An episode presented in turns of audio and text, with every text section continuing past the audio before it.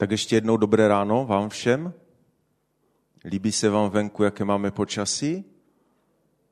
Pěkně, možná na, na ten datum, který je dneska až, až moc pěkné.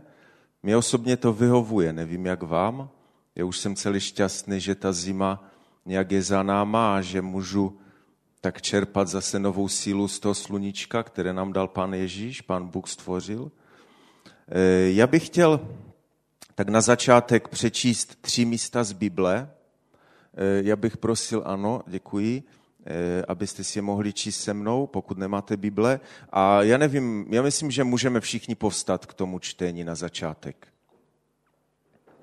A když to přečtu, tak bych se chtěl modlit i za, za dnešní setkání. Takže nejdřív přečtu celý druhý žalm. Je to krátký žalm a myslím, že tak vystihuje dnešní slovo, které, které bych vám chtěl předat. Proč se vzbouřili národy a lidé vymyšlejí marnosti? Králové světa povstali, vládcové strojí spiknutí proti hospodinu a jeho pomazanému. Pojďme rozlámat jejich okovy, schoďme ze sebe jejich provazy. Směje se ten, jen štrůní v nebesích, vysmívá se jim hospodin, jednou k ním ale v hněvu promluví, ve svém rozlícení je vyděsí. Já sám jsem ustanovil svého krále na Sionu, své svaté hoře. Povím, co prohlásil hospodin. Řekl mi, jsi můj syn, já jsem od dneška otcem tvým. Požádej mne a já učiním národy země tvým dědictvím, nejzaší končiny tvým vlastnictvím. Železnou holí je rozdrtíš, roztříštíš je jak hlíněné nádoby. Proto králové buďte rozumní, soudcové země nechte se poučit. Služte hospodinu s, báz, s posvátnou bázní a veselte se střesením. Líbejte syna, kdyby se rozlítil, na cestě byste zhynuli. Jeho hněv může vzplanout ve chvíli. Blaze všem, kdo v něho doufají. Druhé místo je Deuteronomium 4. kapitola od 39. verše. Dnešního dne tedy věz a vezmi si k srdci, že hospodin je Bůh, kromě něj žádný není. Zachovávej tedy jeho pravidla a přikázání, které ti dnes udílím. Pak se tobě i tvým dětem povede šťastně a budeš mít dlouhý život v zemi, kterou ti navždy dává hospodin tvůj Bůh. Třetí místo. Jestliže mě milujete, zachovávejte má přikázání. Já pak požádám Otce a dávám jiného utěšitele, aby s vámi zůstal na věky, totiž ducha pravdy, jehož svět nemůže přijmout, neboť ho nevidí a nezná vy ho však znáte, neboť žije u vás a bude ve vás. To Jan 14. kapitola 15. verš. Ano, drahý Ježíš, já tady tak stojím s bazní a třesením na tomto místě a tak tě prosím, abych tak měl sílu předat, pane, to, co věřím, že jsem přijal od tebe, pane. Aby to slovo, které budu mluvit, bylo takovým povzbuzením a možná potěšením, pane, pro mnohé z nás, aby, abys ty Duchu Svatý mohl skrze má ústa promlouvat, tak tě prosím, abys vyčistil eh, ty slova, které budou vycházet z mých úst, aby to byla pravda, pane, aby ty slova, které budu mluvit, byly opravdu přímo od tvého trůnu, pane. Tak se ti dávám k dispozici a prosím tě, použij si mě, pane. Tak tě prosím za dnešní setkání, abys ho tak požehnal, pane Ježíši. Amen. Tak můžete se posadit. Víte, náš, náš pastor Bohuž už eh, od samého začátku tohoto roku káže o, o desateru každou neděli a je to takové nosné téma, které eh, říká, že přijal od Boha vlastně pro tento rok. A už jsme vlastně za ty tři měsíce mohli slyšet mnoho, eh, mnoho velice zajímavých a poutavých kázání a mnoho důležitých věcí, které se týkají našich životů na této zemi a dovídáme se, co vlastně Bůh zamýšlel tím, když se slal Mojžíši po Mojžíši kamenné desky, a na kterých byl napsan jeho zákon. Ten zákon, teda soubor deseti přikázání, které eh, byly v prvé řadě určeny pro Židy, ale já věřím, že víme o tom, že eh, to není jenom pro Židy, protože jak praví písmo, my jsme byli naroubováni na ten vinný kmen. To znamená, že to je že to je i pro nás. Jenom tak na okraj, já jsem teď nedávno slyšel slova jednoho vínáře, který, který prostě se zajímá pěstováním vína A když víte o, ohledně roubování, když u nás se třeba tady roubují jabloně nebo švestky, tak prostě roubujete z toho důvodu, aby e, prostě se změnil charakter toho stromu, aby buď plodil lepší ovoce, prostě se využívá vlastně te, toho kmínku se využívá k tomu, aby nesl vlastně ten roub. Když to u vína to je opačně. Roubuje se e, taky, a samozřejmě i proto, ale roubuje se i proto, aby ten kmen, na který naroubováváme, aby zesílil. To je takové zvláštní, to ke mně hodně promluvilo, že vlastně tím, že my jsme naroubováni na ten vinný kmen, tak i ten vinný kmen vlastně má z toho užitek. A věřím, že pan s tím vlastně, když to říkal, tak něco tím zamýšlel. Víte, já tak, když, když mi Bohuž říkal, abych dneska kázal, a eh, tak eh, mi říkal, že bych měl možná pokračovat v tom tématu nějak volně ohledně, ohledně, eh, ohledně zákona božího, ohledně deseti přikázání. A já tak jsem, když jsem to poprvé slyšel, tak jsem si říkal, co já řeknu nového, vždyť už všechno bylo řečeno. A já tak obdivuju vlastně našeho pastora, že on tak umí eh, prostě všechno tak dopodrobná eh, probrat a všechno vysvětlit tak poutavě a já se na to vůbec necítím. A co vlastně mám přinést nového, tak jsem si říkal. A mluvil jsem nedávno s jedním pastorem, kterého znám od mala z jiného sboru, a tak jsem se s ním sdílel. Říkám, u nás je prostě taková vysoká laťka ve sboru nastavená a je velice těžké prostě nějakým způsobem aspoň té laťky, eh, neříkám přeskočit, ale aspoň nějak dosáhnout.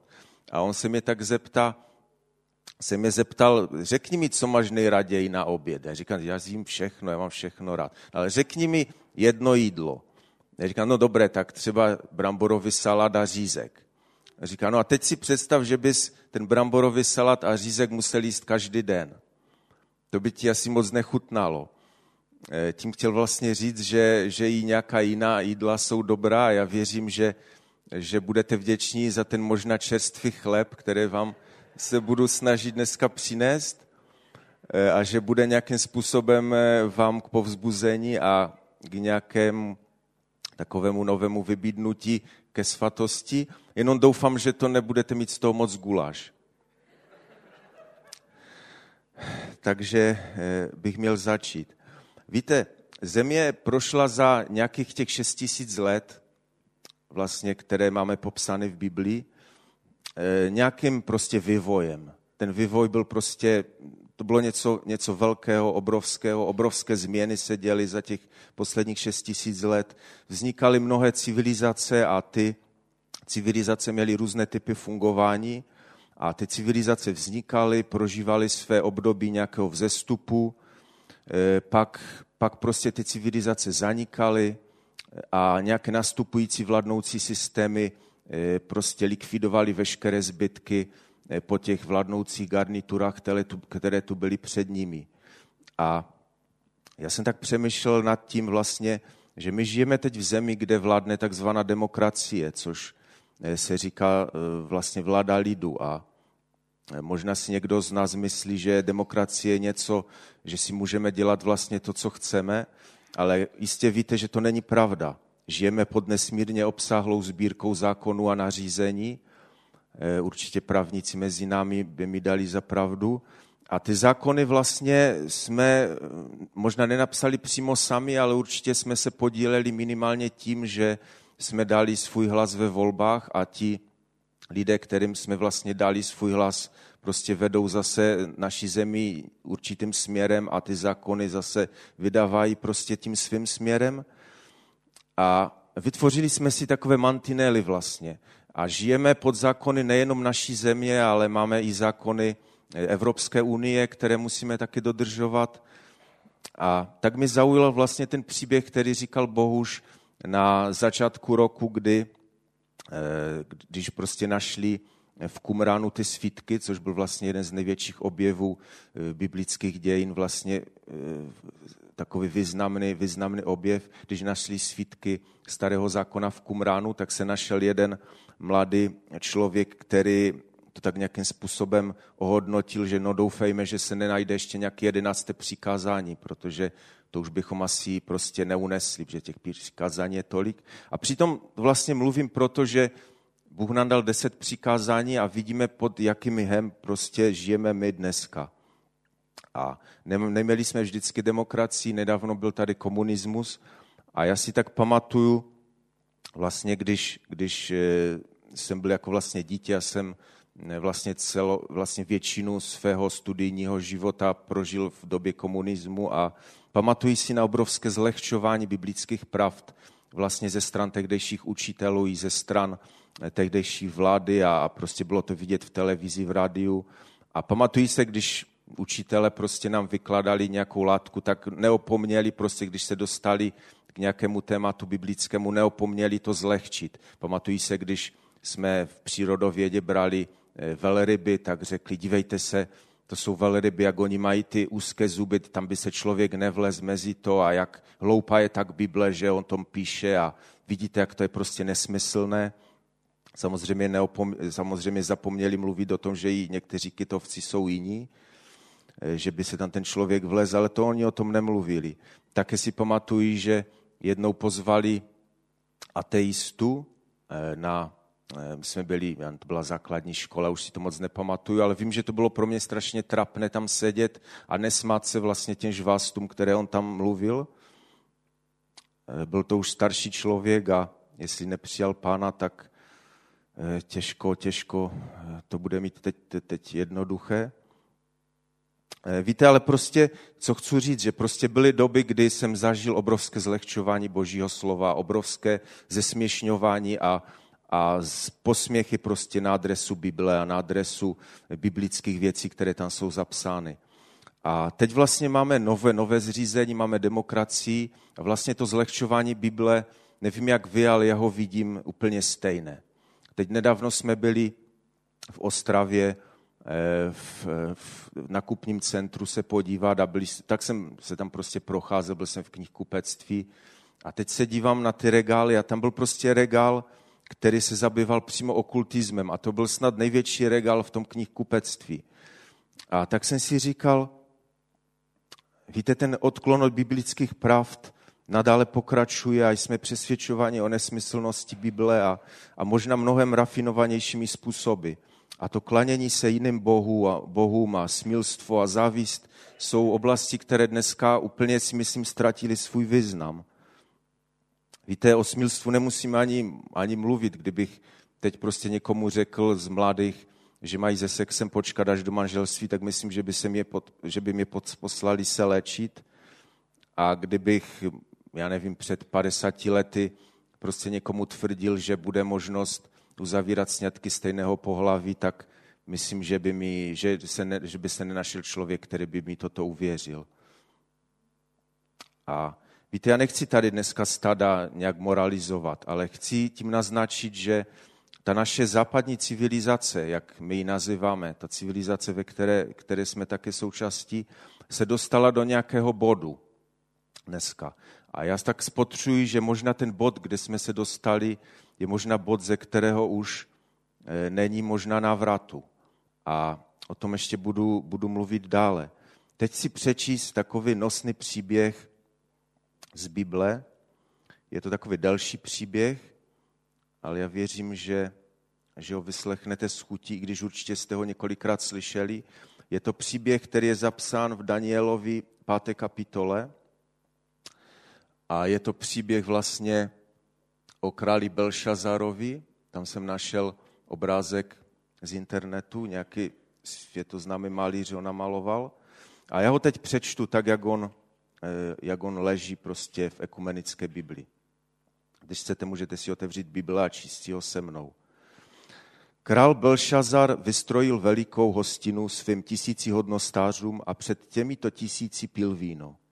Při popíjení vína poručil Belšazar přines zlaté a stříbrné nádoby, které odnesl Nebukadnezar jeho otec z jeruzalemského chrámu, aby z nich pili král, jeho hodnostáři, jeho ženy i ženiny. Hned tedy přinesli zlaté nádoby odnesené z chrámu. To je z božího domu v Jeruzalémě a pili z nich král i jeho hodnostáři, jeho ženy i ženiny. Pili víno a chválili bohy zlaté a stříbrné, bronzové, železné, dřevěné a kamenné. V tu hodinu se ukázaly prsty lidské ruky a něco psali na omítku zdi královského paláce naproti svícnu. Král viděl zápěstí ruky, která psala. Tu se barva králova obličeje změnila a myšlenky ho naplnily hrůzou. Poklesl v kyčlích a kolena mu tloukla o sebe. Král mocně zvolal, aby přivedli zaklínače, hvězdopravce a planetáře. Babylonským mudrcům král řekl, kdokoliv přečte toto písmo a sdělí mi výklad, bude oblečen do purpuru, na krk mu bude dán zlatý řetěz a bude mít v království moc jako třetí po mně. Všichni královští mudrci tedy vstoupili, ale nebyli schopni písmo přečíst a oznámit králi jeho výklad. Král Belšazar byl pln hrůzy a barva jeho obličeje se změnila. I hodnostáři byli zmateni.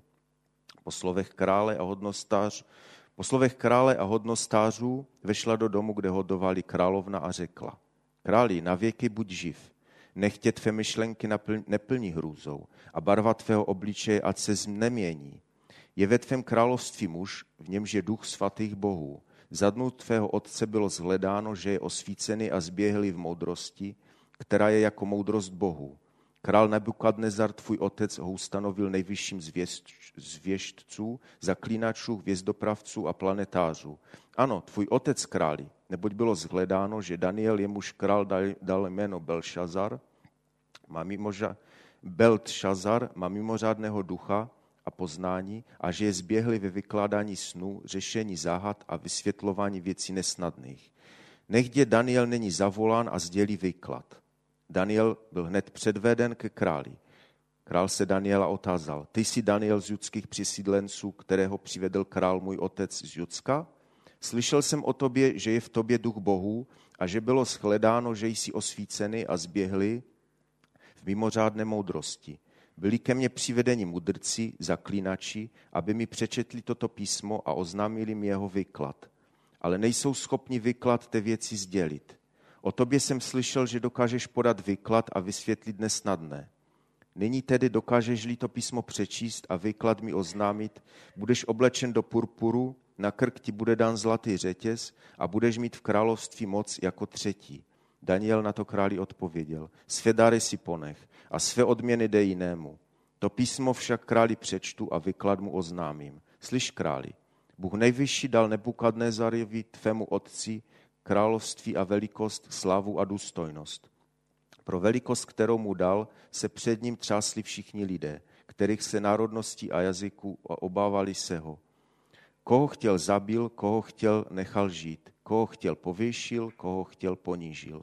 Když se jeho srdce pověšilo a jeho duch se stal naramně vzpupný, byl svržen ze svého královského stolce a jeho sláva mu byla odňata. Byl vyhnán pryč od lidí jeho srdce se stalo podobné zvířecím, bydlili s divokými osly, za pokrm mu dávali rostliny jako dobytku a jeho tělo bylo skrápěno nebeskou rosou, dokud nepoznal, že Bůh nejvyšší má moc nad lidským královstvím a že nad ním ustanovuje, koho chce.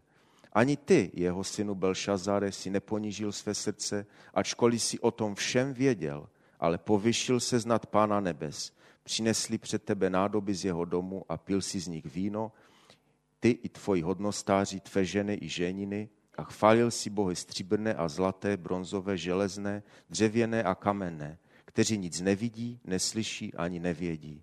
Boha v jehož rukou je tvůj dech a všechny tvé cesty si však nevelebil.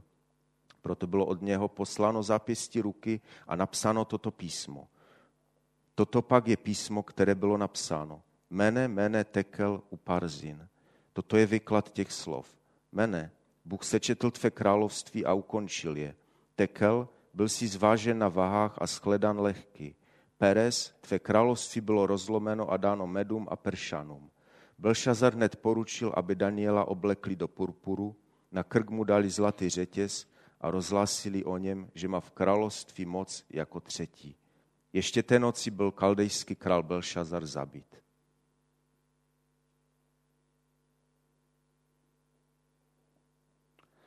Slyšeli jsme takový příběh, který znají už ti nejmenší děti vlastně na nedělní besídce a moc se na to téma nekáže, aspoň já jsem ne, neslyšel moc, moc eh, kázání na toto téma.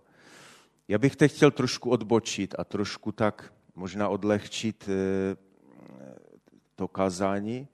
Já jsem vlastně, když jsem technik, jak o mě víte, tak mě vždycky zajímaly dějepis a dějiny. A když vlastně jsem chodil do školy, tak mi chyběla taková ta paralela těch eh, dějin, vlastně, které máme popsány v Biblii a těch dějin, které se oficiálně učí na školách.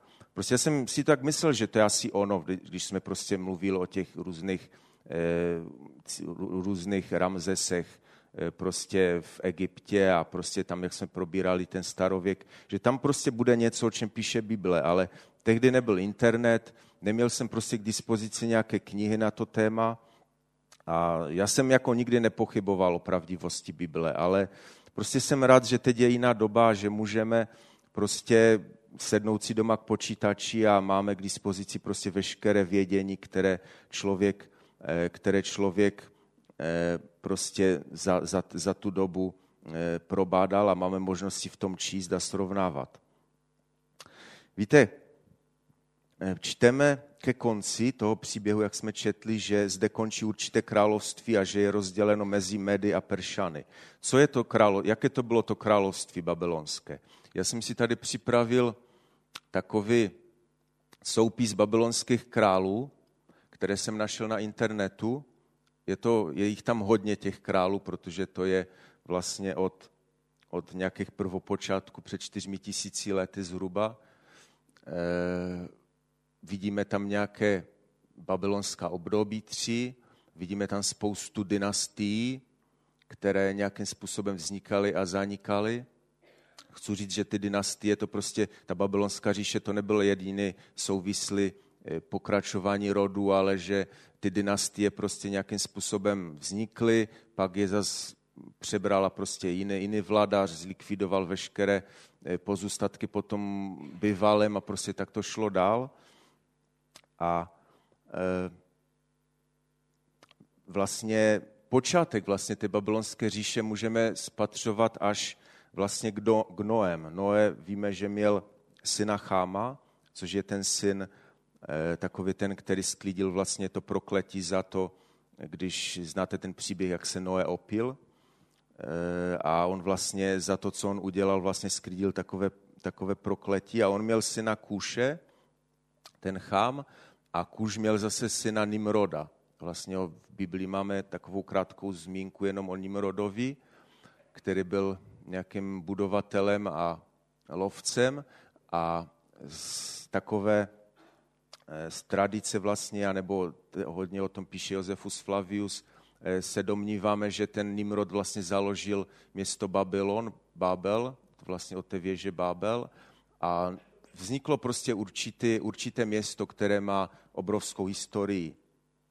A e, nás zajímá vlastně, nás zajímá ta jedenáctá dynastie, což je vlastně úplně ten konec, tam těch posledních, posledních šest králů, e, které, které vidíte úplně vpravo dole.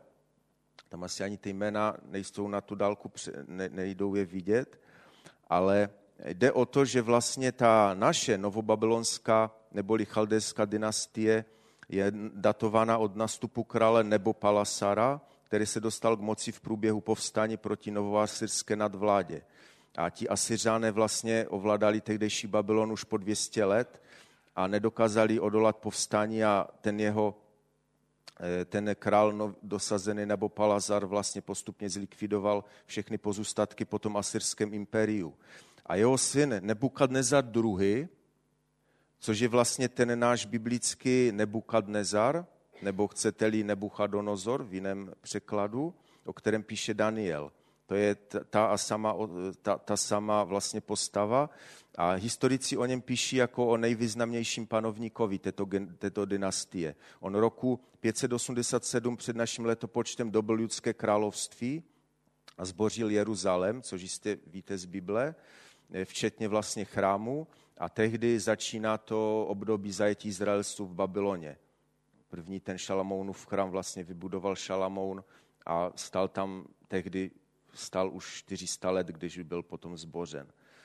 Eh, víte, a taky se o něm říká o tom Nabuchodonozorovi, že to byl eh, známý budovatel. Babylon měl za jeho vlády 250 eh, tisíc obyvatel, což bylo největší město tehdejšího světa.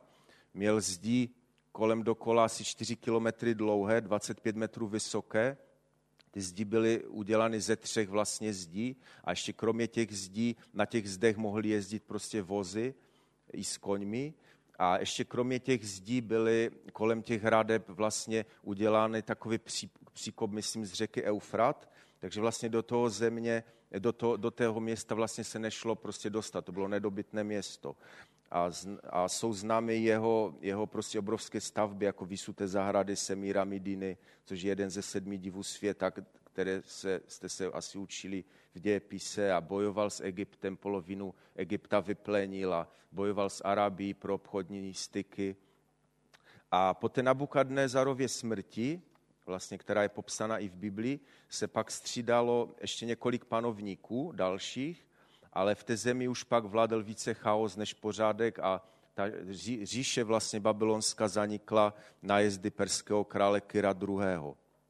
Víme, že když eh, Kyros II. vlastně dobil ten, eh, ten eh, Babylon, to jsme vlastně četli, to byl vlastně ten poslední král Belšazar, který byl zabít a vládu převzal král Kyros, tak on vydal vlastně edikt, který vyhlašoval náboženskou svobodu a tehdy se mohli ti zajatci vlastně vrátit zpět do své země. A co je, proč to vlastně čtu? Víte, ještě donedávna, jsem se, do, když jsem to prostě pro, pročítal, tu historii, tak ještě donedávna, myslím ještě během 19. století, převládal mezi vědci v odborných kruzích názor, že kniha Daniel musí být snužkou prostě nepravdivých bájí, protože ze známých ze známých historických pramenů tehdy ne, ne, nebyl znám vůbec ten král Belšazar, o kterém jsme dneska četli. On prostě tehdy nebyl, nikdo o něm nevěděl. Tehdy nejznámějšími historickými prameny byly spisy řeckých historiků Herodota a Xenofona, kteří, eh, kteří prostě byli takoví, když byste je četli, tak to jsou spíše takové bájné příběhy, oni dávali hodně na, eh, hodně prostě najevo takové, takový ten náklon k tomu okultismu a takové ty eh, prostě příběhy těch různých bohů a takové, takové prostě spíše bajky. A jistě, jistě víte, že, že ti naši věci určitě vždycky dávají spíše za pravdu takovým bajkám než Biblii. A prostě v té době měli, měli prostě na to, aby tu Bibli mohli spochybňovat. A ale nedávno vlastně, během posledních těch sto let, co jsem, co jsem už zmiňoval, se našlo několik archeologických objevů, které potvrzují pravdivost Bible v tomto příběhu.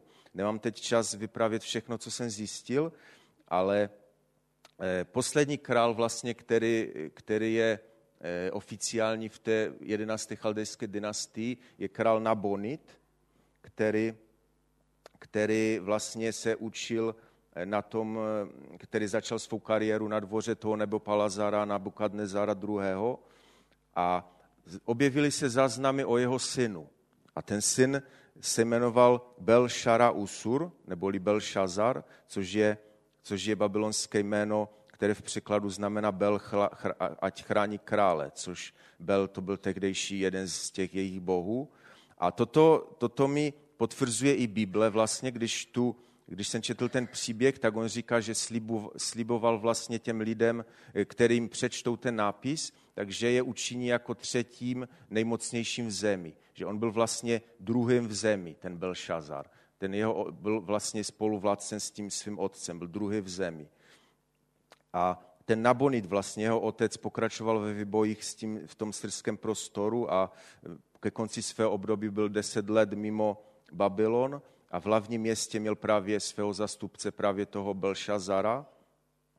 A ten, to je vlastně ten příběh, o kterém, o kterém eh, jsme četli. A proč to všechno říkám?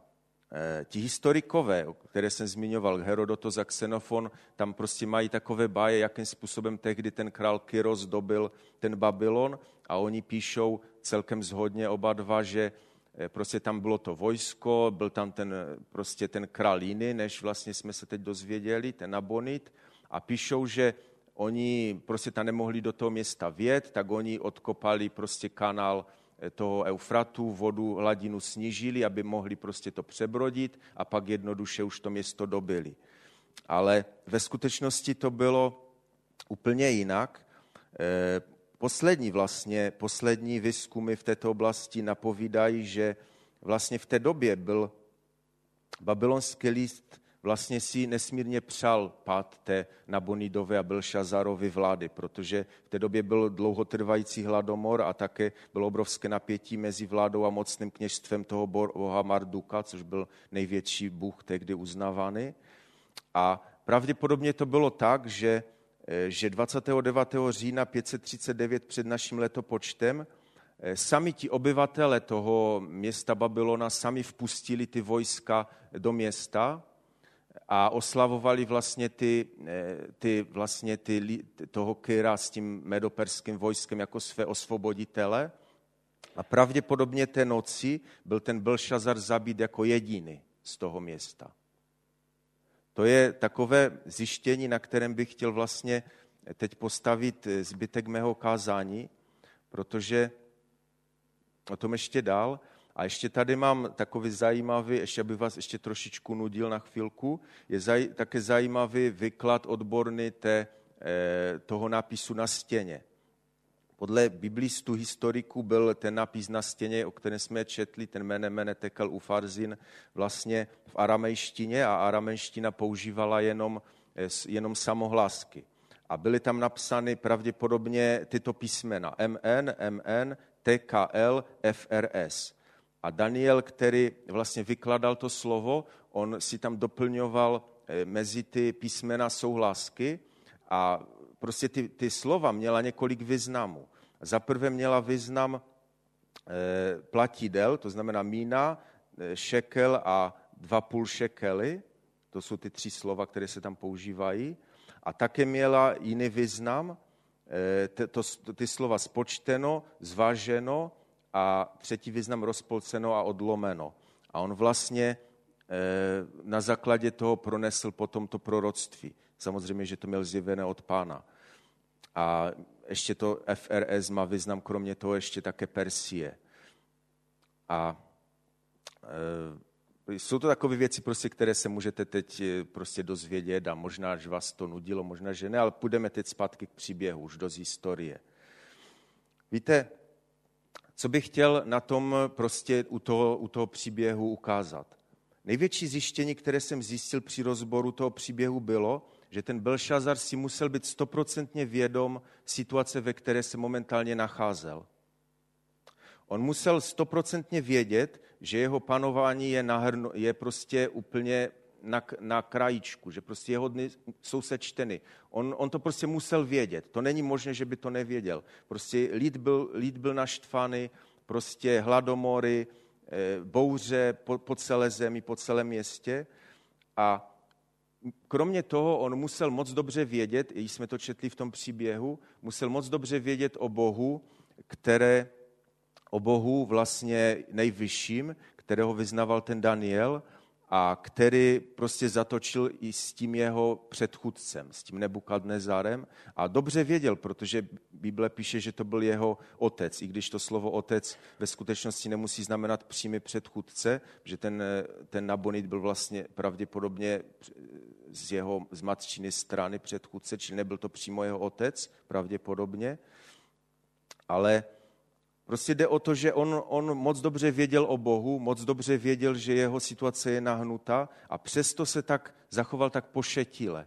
A přesto, přesto jednal takovým způsobem, jak kdyby měl zaslepené oči a prostě kdyby neviděl a neslyšel. Kolik podobných případů vlastně v Biblii najdete, a kolik podobných případů vlastně najdete ve dnešním světě, kdy prostě lidé jednají a jak kdyby neviděli, neslyšeli a nerozuměli.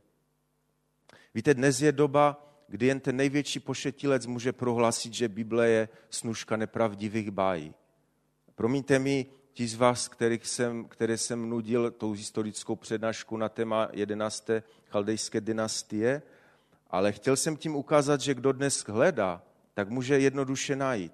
A nikdy v historii vlastně nebyla doba lepší v tomto ohledu. Prostě nikdy v historii nebylo možné se dozvědět pravdu nejenom vlastně z té Bible, ale ověřit si prostě pravdivost Bible z oficiálních záznamů. A i když prostě slyšíme ze všech stran to zlehčování, Prostě přesto všechno, prostě kdo má oči k vidění a uši slyšení, prostě musí vidět, že, pra, že, Bible, že v Biblii není ani jediná tečka vlastně napsána zbytečně.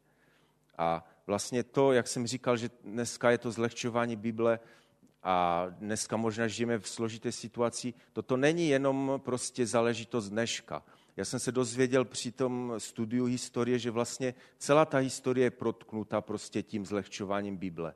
A i vlastně v době, když byl Ježíš, o tom píše historik eh, Josefus Flavius, což byl takový trochu zběhlý k Římanům židovský učenec.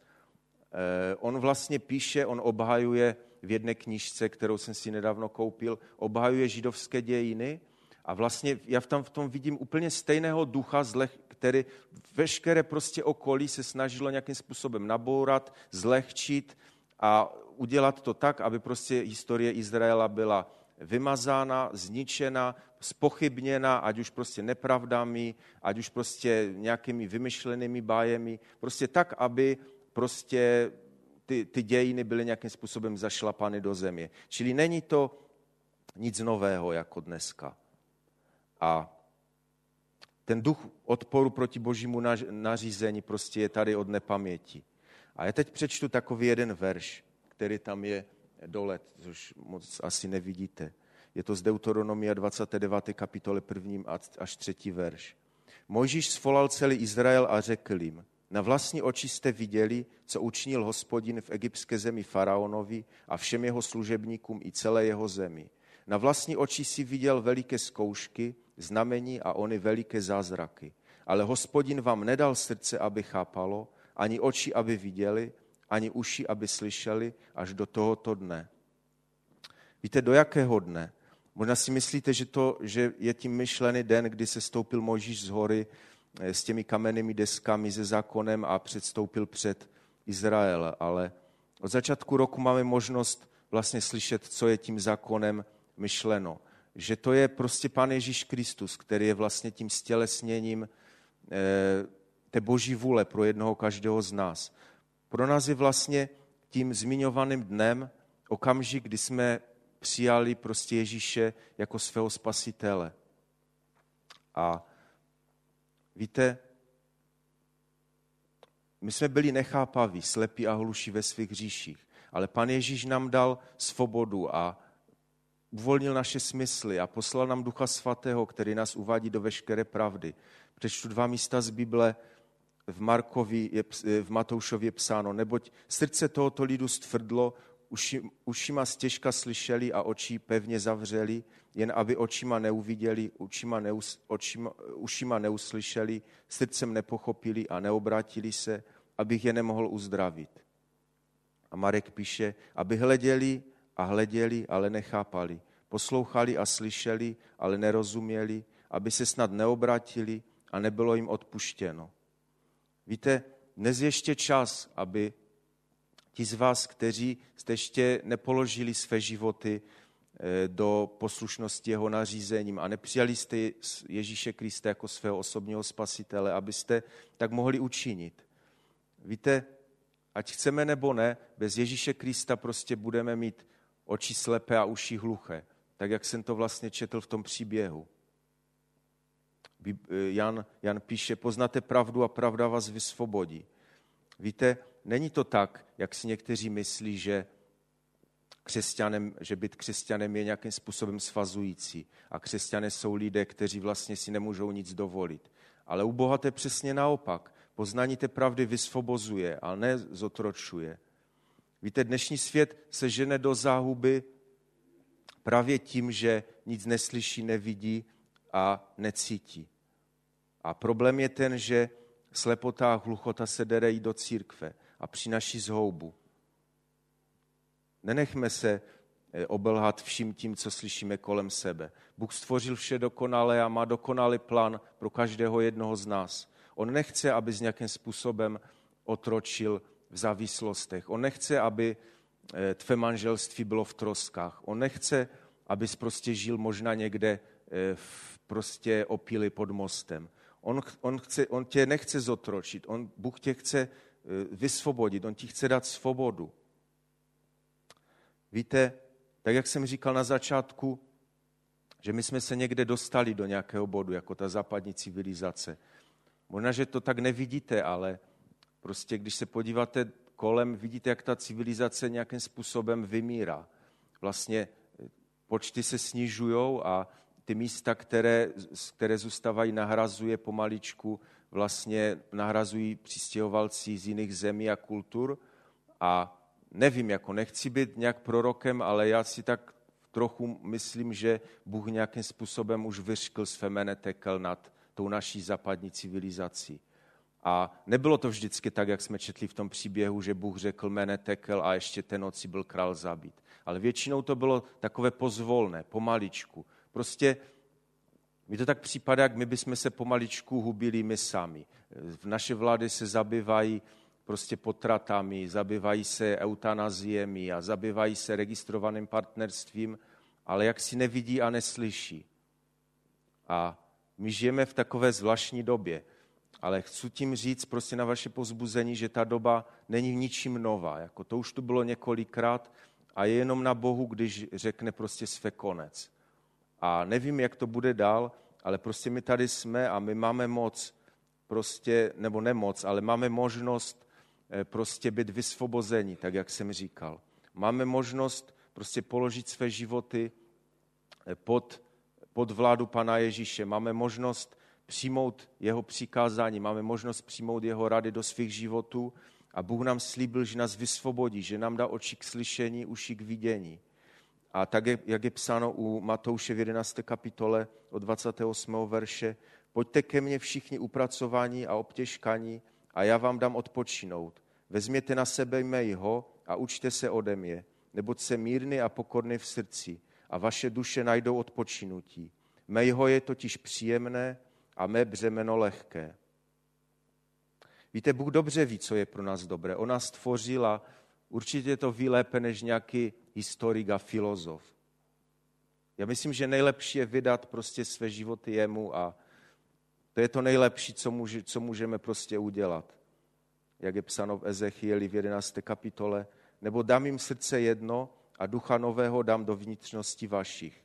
A odejmu srdce kamenné z těla jejich a dám jim srdce masité, aby v ustanoveních mých chodili a soudu mých ostříhali a činili je. I, budu je, i, budou, je, I budou lidem mým a já budu jejich Bohem.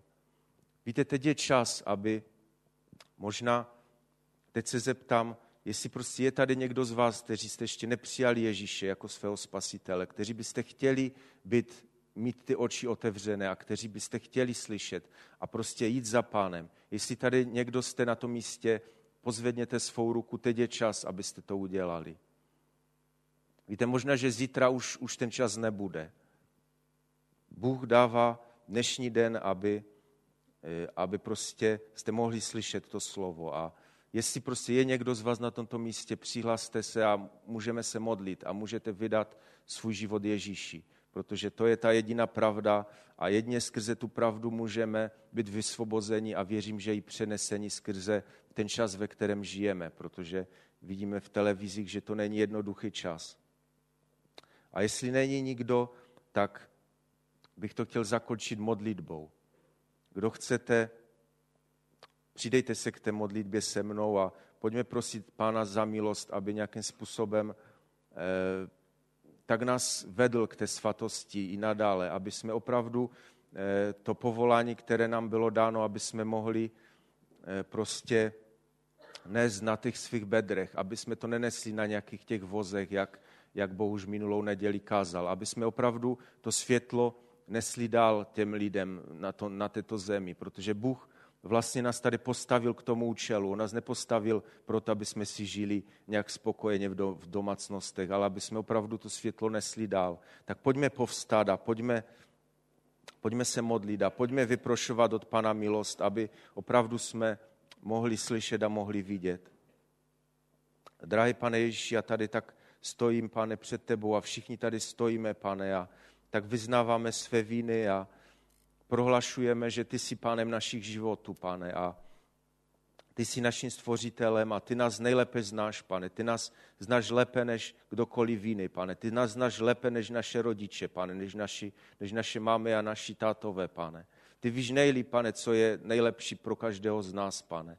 Tak tě, tak tě prosím, aby jsme tak mohli, mohli pochopit, pane, co nám chtěl dneska říci, aby jsme tak mohli pochopit a přijmout tě do svých srdcí, pane, opravdu v plnosti, aby, aby to aby to bylo vidět na našich životech, pane, aby jsme o tom jenom nemluvili, aby, aby opravdu bylo vidět prostě něco, co, co, mě, co je prostě změna, co, co, aby byly na našich životech, pane, vidět změny, aby lidé, kteří jsou okolo nás, aby se ptali, co se to s náma děje a aby sami chtěli, pane, přijmout to, co máme my, pane. Aby jsme to nemuseli jenom do nich hustit, pane, ale opravdu, aby sami přicházeli a aby tvoje slovo, které, bude, které budeme mluvit, pane, aby mohlo zasahovat jejich nitra.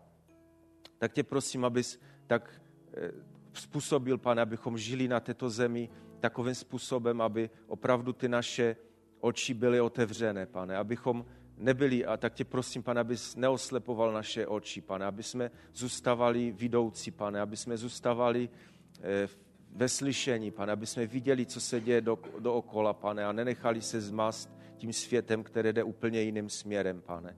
Tak tě o to prosím a tak tě prosím, abys na každý den vedl naše životy, pane, abys dával směr našim životům, jednomu každému z nás, pane. A tak ti děkuji za dnešní den a chválím tě a velebím za všechno, co nám dáváš, pane. Děkuji ti za všechno. Amen.